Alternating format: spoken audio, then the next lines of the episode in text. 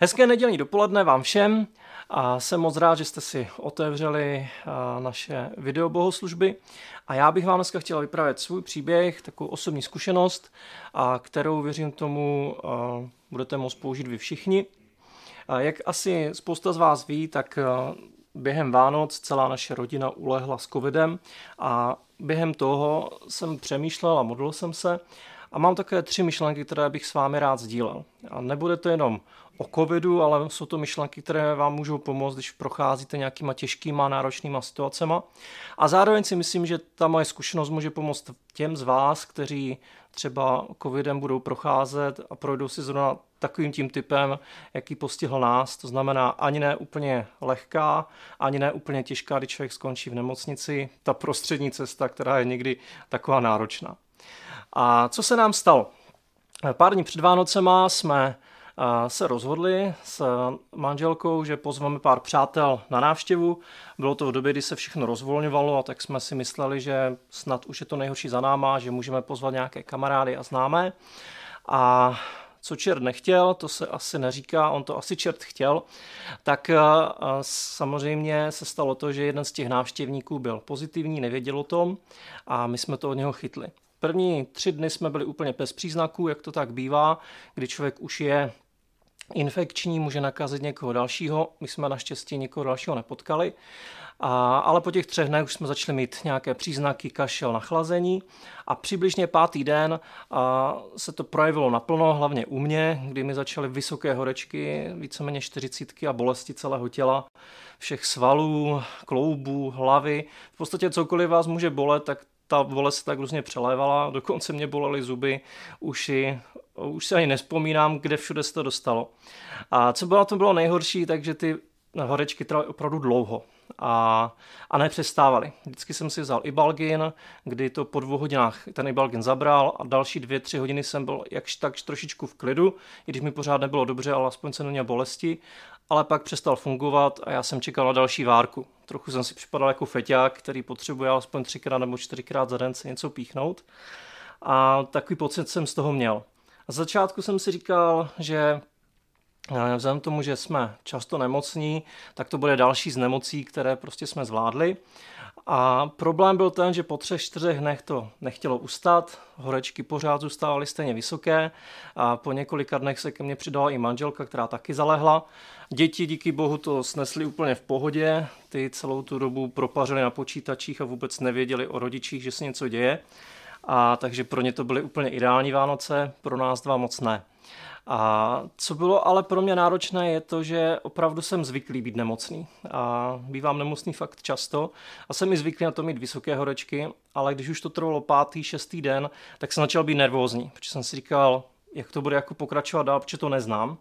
A všude, kde jsem si něco četl o té nemoci, tak jsem si četl, že to trvá tři, čtyři dny a pak to přestane.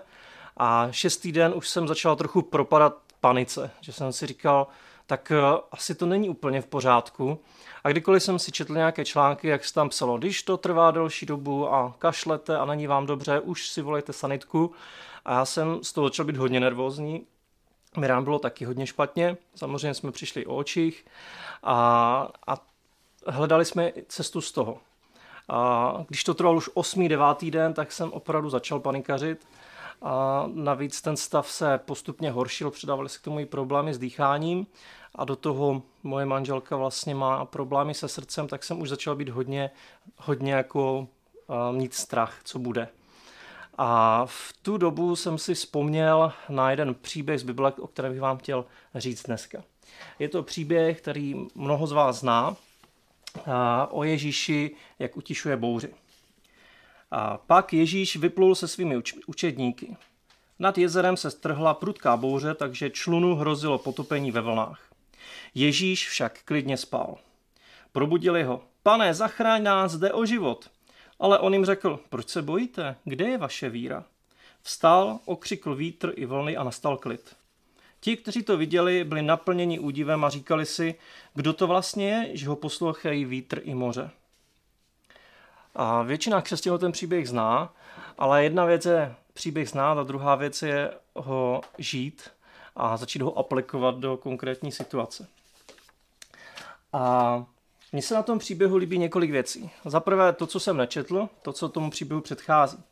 A vlastně předtím, než Ježíš nastoupí na loď, tak uzdravuje, vymítá démony, dělá velké zázraky. A když už se když je docela unavený a je blíží se večer, tak naplánuje, že nasedne na loď a přepluje na druhý břeh. Pravděpodobně si chtěl odpočinout od zástupů, jít se někam vyspat. V tu chvíli ho ale zadržel zákonník, učitel zákona, který mu říkal, chci být stále s tebou, pane. A Ježíš mu říká, no každá liška má svoji noru, pták hnízdo, ale já často nemám kde spát. A nevíme přesně, jak na to ten zákonník zareagoval, ale pravděpodobně ho to trochu zaskočilo, že si říkal, tak to jako když budu následovat Ježíše, tak budu spát na kameni a kde, kdo ví kde všude. A pak zase za ním přijde jiný žák a říká mu, půjdu za tebou, ale můj otec zemřel, musím ho pochopa, pochovat. A Ježíš mu to odpoví, ty pojď se mnou, poslední službu mrtvému může poskytnout za tebe i ten, kdo se ještě duchovně neprobudil. Velmi tvrdě a ostře s nima mluví. A vlastně vysvětluje, že následování Ježíše, následování Boha je, je cesta, která nás něco bude stát. A nemluví se tady o jeho 12 učednících, kteří s ním byli už nějakou dobu. Trošku mi to připadá, jako kdyby těch 12 učeníků tam sedělo a tak pokyvovalo hlavou, říkali si, jo, jo, my to známe, to my jsme všechno opustili, obětujeme se úplně pro Ježíše. Dobře to říká, jo, jo, je to tak. A, a pak vypluje spolu s učeníky a nastane bouře. Jak, jak víte, tak velká část učeníků byli rybáři a s jezerem měli velké zkušenosti a velkou část života strávili na moři. Přesto ta bouře byla taková, že je vyděsila. V řečtině se dokonce používá slovo seismos, což možná znáte, a možná vám to dochází teďka to slovo seismos, seismografie a všechno, co je spojené se zemětřesením. Takže jako kdyby nastala, nastalo zemětřesení na vodě, prostě obrovská bouře, zemětřesení, kdy se najednou začne všechno sypat, kdy věci, které byly jisté a pevné a stále, se začnou rozsypávat na kousky. A v tu chvíli i ti učedníci, kteří do té doby možná byli takový jako jistí a slyšeli Ježíše, jak mluví o tom, co stoj, jakou váhu má učednictví a následování Ježíše, tak začali panikařit a začali mít strach.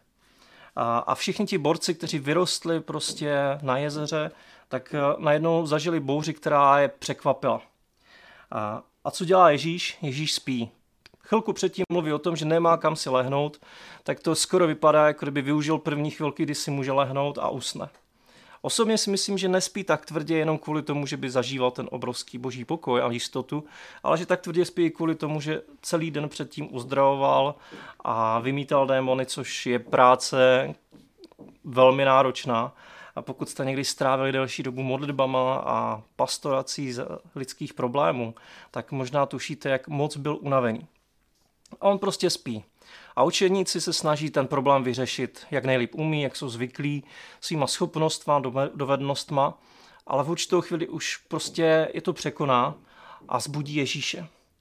A řeknou mu, pane, zachraň nás, jde o život. Nejsou tady žádné vznosné fráze, veliké modlitby, a biblická vyučování, ale takový výkřik, bože, prostě pomoz nám. Jako kdyby ti suverénní učedníci najednou vidí, že ani ta oblast, na kterou byli zvyklí, kterou zvládali lovou zadní, cestování po jezeře, a rybářství a všechno, co je spojené prostě s vodou, tak, tak najednou jim jejich dovednosti nepomáhají. A potřebují zbudit toho, na koho zapomněli. A to je moje otázka. A to byla první myšlenka, co mě napadla. Koho vlastně mám sebou na palubě? Kdo všechno je se mnou na lodi? Já tady mám pomůcku, a mám tady Batmana na lodi, což jsou takoví ti křesťané, kteří všechno mají zmáklé, alebo si to aspoň myslí. Možná se tak i cítí a myslí si, jo, všechno je v pohodě. Ale v okamžiku, kdy přijde ta bouře, tak se spíš začnou projevovat jako to prasátko Pepina. To je tady taky.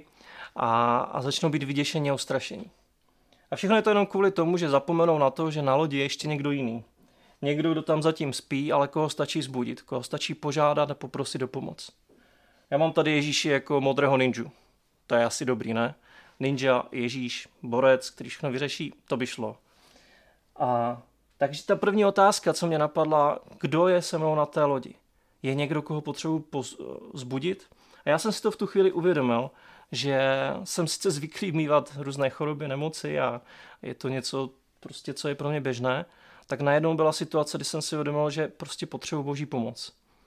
A tak jsem si na Boha vzpomněl uprostřed toho nějakým intenzivnějším způsobem a, a přišel pokoj do mého srdce. Nepřišel pokoj do té situace, ta se dál ještě vyvíjela docela negativně, ale, ale přišel pokoj do mého srdce, že jsem přestal být vyděšený a zmatený. Takže uklidnění přichází v první řadě do srdce a pak až do té situace. A postupně získáváme pevnou půdu pod nohama. A to je první myšlenka, které bych vás chtěl pozbudit. Vzpomenout si, kdo možná té vaší lice spí. Druhá myšlenka a další část mojeho příběhu je o pravdě. A přibližně ten devátý den, kdy už jsme opravdu byli v situaci, kdy jsem a si dokonce z Mary sedl a bavili jsme se o tom, že si vol, zavoláme sanitku, jak nám bylo špatně, a, tak a, jsem si vzpomněl na jednoho kamaráda, který mi nechtěně omylem, náhodou v úvozovkách na štědrý den volal a něco potřeboval ode mě a já jsem mu to ještě v začátku toho covidu zvedl, že jsem ještě byl schopný komunikovat. A on se jenom takhle tomu zmínil, že si to taky prodělal a že jeho manželka měla 10 dní vysoké horečky. A já jsem si na to po devíti dnech vzpomněl a říkal jsem si, tak než budu volat doktorům, tak zkusím zavolat jemu a zeptám se ho, jak oni to prožili. A ten kamarád mi to popsal a říkal, že spousta lidí, které zná a kteří měli stejný, stejný průběh jako on nebo já, tak po těch deseti dnech ty horečky z ničeho nic ten jedenáctý den se zlomily a ustaly. A že to bylo stejně i u jeho manželky, která ten jedenáctý den se probudila a byla jako rybička. On teda řekl, že byla jako chcíplá rybička.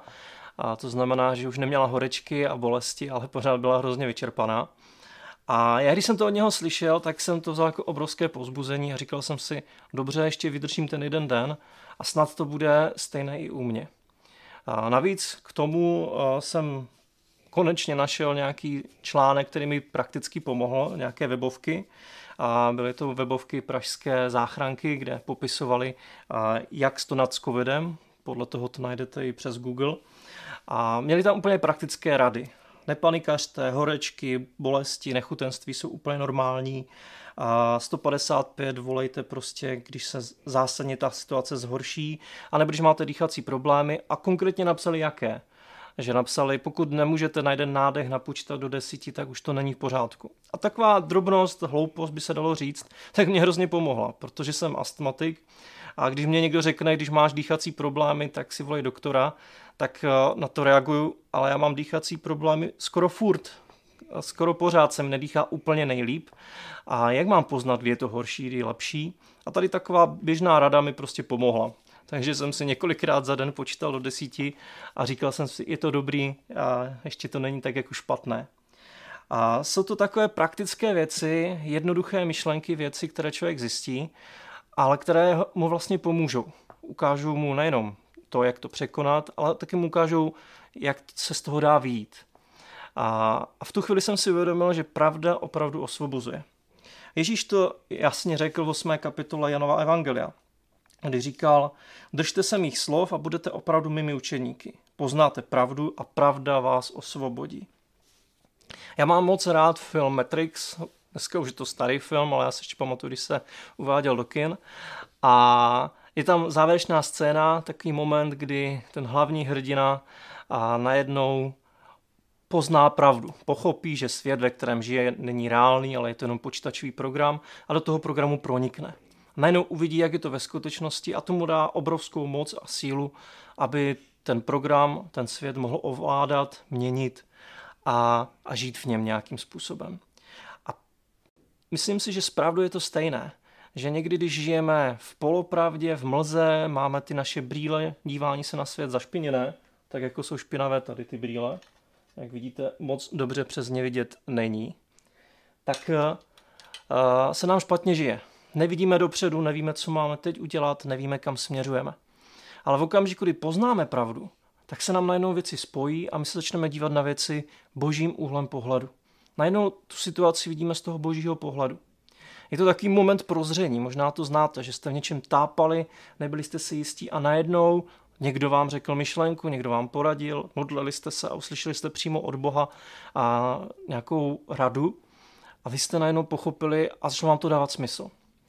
Musíte si ale dávat pozor na to, že tady ten princip toho prozření používají i různé, různé falešné weby a konspirační teorie. A je to zajímavé, oni staví na, to, na té samé myšlence.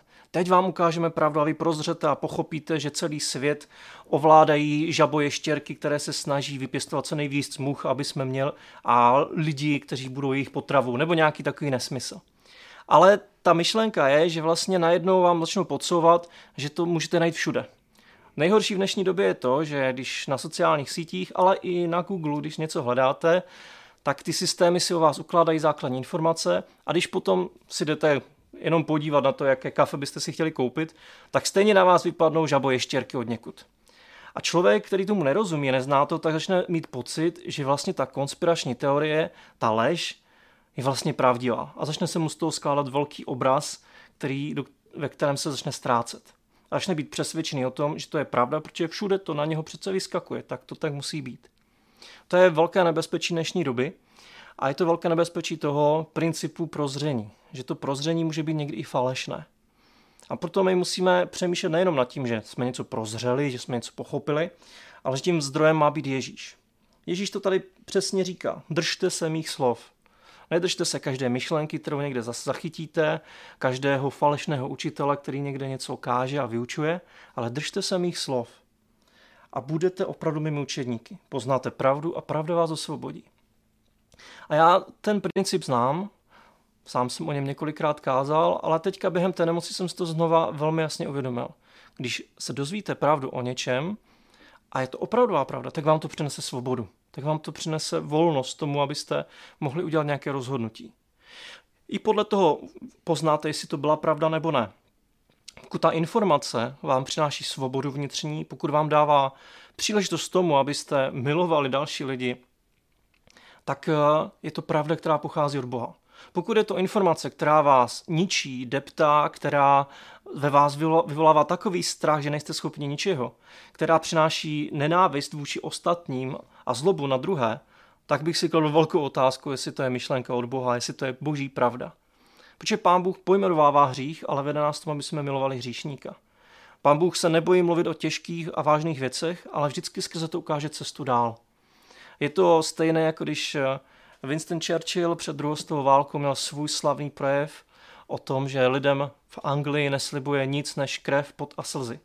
Byl to projev na začátku druhé světové války, kdy se snažil lidem ukázat, že jako Anglie musí jít bojovat, ale že to bude něco stát. A nesliboval jim, za 14 dní budete doma, lehce vyhrajeme, jsme ti nejlepší. Ale řekl jim, nezbývá nám nic jiného, než aby jsme šli do války a bojovali. Bude to těžké, ale věřím tomu, že to zvládneme. A, a stejně tak je to s pravdou. Pravda někdy může být těžká, ale pokud je to pravda od Boha, tak nás nakonec osvobodí. Takže to byla druhá myšlenka, kterou jsem se naučil, že pravda osvobozuje.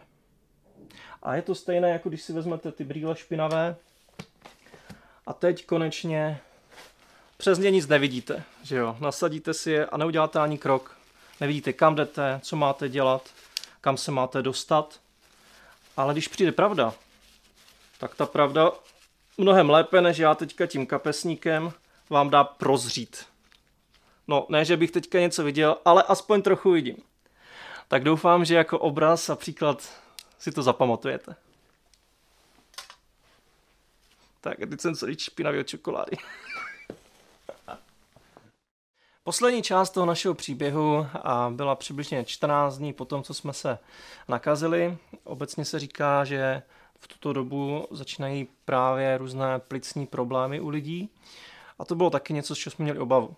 A díky bohu opravdu přestaly všechny ty horečky a další aktuální problémy, ale začalo se nám hůř dýchat a začalo to až tak daleko, že právě se musel Miriam volat sanitku, protože se nemohla pořádně nadechnout. A v tu chvíli mi hrozně moc pomohlo to, že jsem měl šanci a možnost to dát vědět svým přátelům a známým a vůbec celé círky, aby se za nás modlili. Jsem rozeslal SMSky, napsal jsem to do nějakých skupin a bylo velice hezké vidět odezvu, že spousta lidí se opravdu začali modlit a, a pozbuzovali nás a měli zájem. A další velice dobrou věcí bylo to, že v tu chvíli u nás už byla na výpomoc jedna kamarádka, vlastně ke konci toho covidu, kdy už nám bylo tak špatně a zle, tak jsme požádali dvě kamarádky, které si covidem prošly, aby nám přišli domů pomoct s dětma, vařit, uklízet a všechno a my jsme jenom leželi a nebyli schopni ničeho. A bylo super, že, že tady ty naše kamarádky přišly a opravdu nám pomohly. A přesto, přeze všechno, prostě mi se udělal špatně, zavolal jsem sanitku a bylo skvělé, že lidé se modlili, protože po několika hodinách mi Miriam volala, že, že je jí líp, udělali všechny vyšetření a zjistili, že plíce průdušky má v pořádku a poslali domů, protože tam měli rachot a spoustu dalších vážnějších eh, pacientů, než byla Miriam. Takže nakonec to všechno dopadlo dobře. Já moc děkuji všem, co se za nás modlili, protože jsem to ještě možná někomu nestihl vzkázat a vyřídit. A já jsem si uvědomil třetí a poslední myšlenku z toho všeho, že potřebujeme posílat chléb po vodě. A je to myšlenka z listu z knihy Kazatel, kde se píše svůj chléb rozdávej, pouštěj ho po vodě a počase se k tobě opět navrátí. Svůj chléb rozdávej, pouštěj ho po vodě a počase se k tobě opět navrátí.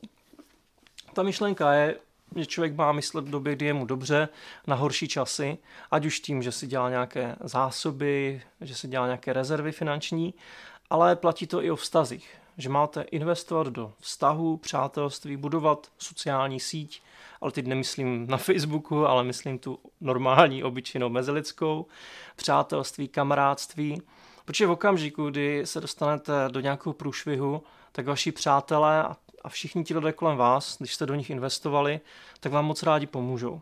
Tak za vámi rádi přijdou a podpoří vás. Já tady mám názornou ukázku, že chleba lze posílat po vodě. Doufám, že zůstane plavat. Ano, plave. Měl jsem strach, že ho budu muset pokřtít. Takže chléb máme posílat po vodě, protože potom se nám jednoho dne vrátí. A někdy potkávám lidi, kteří říkají, a církev v něm nepomohla, když se potřeboval. Častokrát jsou to lidé, kteří ale sami neinvestovali do těch vztahů, kteří neinvestovali do opravdových skutečných přátelství.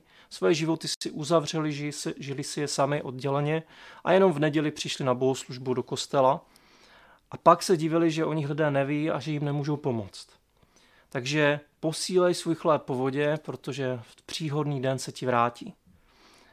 Investuj, buduj své přátelství s lidma, protože jednoho dne je možná budeš potřebovat. A ty sám buď přítelem i v těžkých časech pro své, přá, pro své přátele.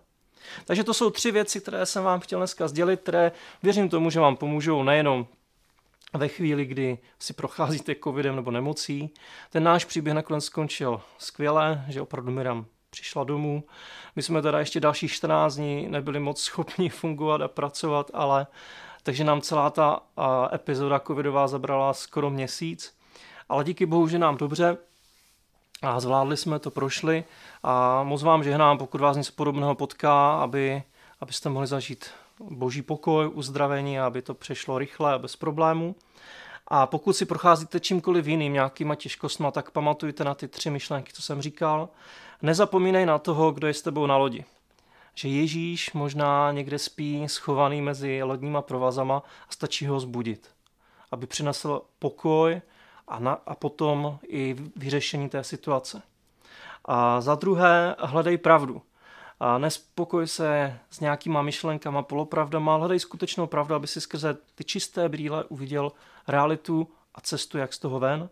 A za třetí, posílej svůj chléb po vodě, buduj si dobré přátelství, vztahy a zázemí, které ti vydrží i v těžkých časech. Tak to je všechno. A teďka bych chtěl, aby jsme se šli modlit a o modlitbu poprosím eh, lidi, kteří se věnují službě mladým v, v Mostu, v klubu Most pro mladé ve Valmezu a taky v mládeži Valmeské. Takže se dvoma skupinama mládežníků se budeme modlit za všechno to, co je kolem nás. Ti, pane Bože, prosíme za všechny ty doktory a sestřičky, kteří teďka slouží v nemocnicích a už to tam mají na dlouho Prosím, pane Bože, aby je udržoval zdravé, aby je posilňoval, aby je potěšoval i psychicky, i fyzicky, pane Bože. Prosím, pane Bože, za dobrovolníky, kteří by byli ochotní do nemocnic pomáhat s věcmi, které nejsou odborné. A prosím, pane Bože, za to, aby jí vláda na zdravotníky myslela a dodávala jim kvalitní pomůcky funkční a spolehlivé a taky jim prostě dávala peníze za to připlatkové, aby, aby měli kompenzaci za to, že tam jsou tolik hodin a, a tak to, pane Bože, prosím tě, ty sám jich potěž a posilní, protože to ani nedokážu představit, jaké to musí být sloužit ty směny a nevidět nakonec. Chtěla vám do ruk, pane Bože. Amen. Amen. Amen. Milý pane, prosím za všechny nemocné od malých dětí až pro důchodce. Prosím, aby měli snadný průběh, prosím, aby neuměli horečkách, a aby neměli nějaké další následky. Prosím za to, aby to tělo každé to zvládlo.